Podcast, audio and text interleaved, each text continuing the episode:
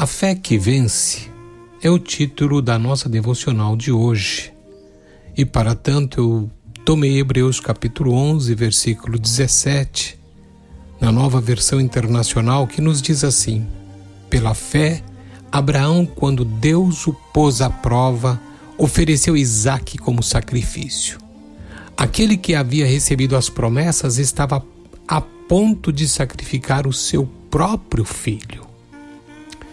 Observe, a fé deve ser uma das qualidades que distingue o servo do Senhor. Existe no meio do povo de Deus bastante confusão acerca desse tema.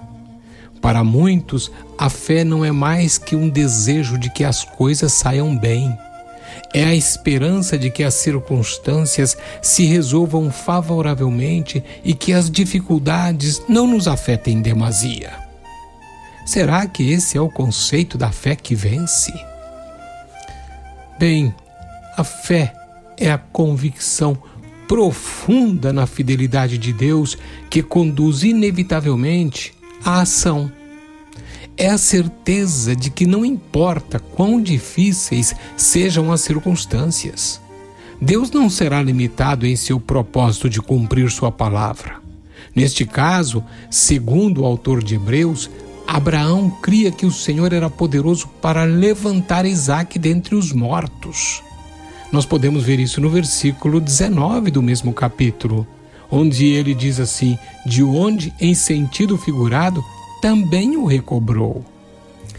Estes são tempos nos quais todos estão aí se vendo rodeados de tremenda crise. Essa pandemia é um retrato disso retrato dos tempos difíceis.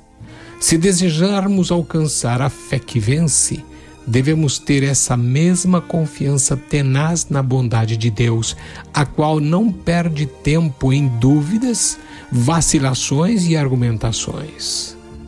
Finalizando, eu quero dizer a você que me ouve que há um caminho para que essa fé se manifeste cada dia na sua vida. Esse caminho é uma relação diária com a palavra de Deus e joelhos no chão. Reflita.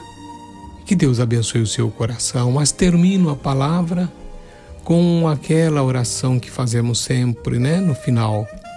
Senhor, dispõe o meu coração a gastar mais tempo na meditação da palavra e na oração Enquanto isso, desenvolve em mim aquela fé que realiza os teus propósitos, em nome de Jesus. Amém.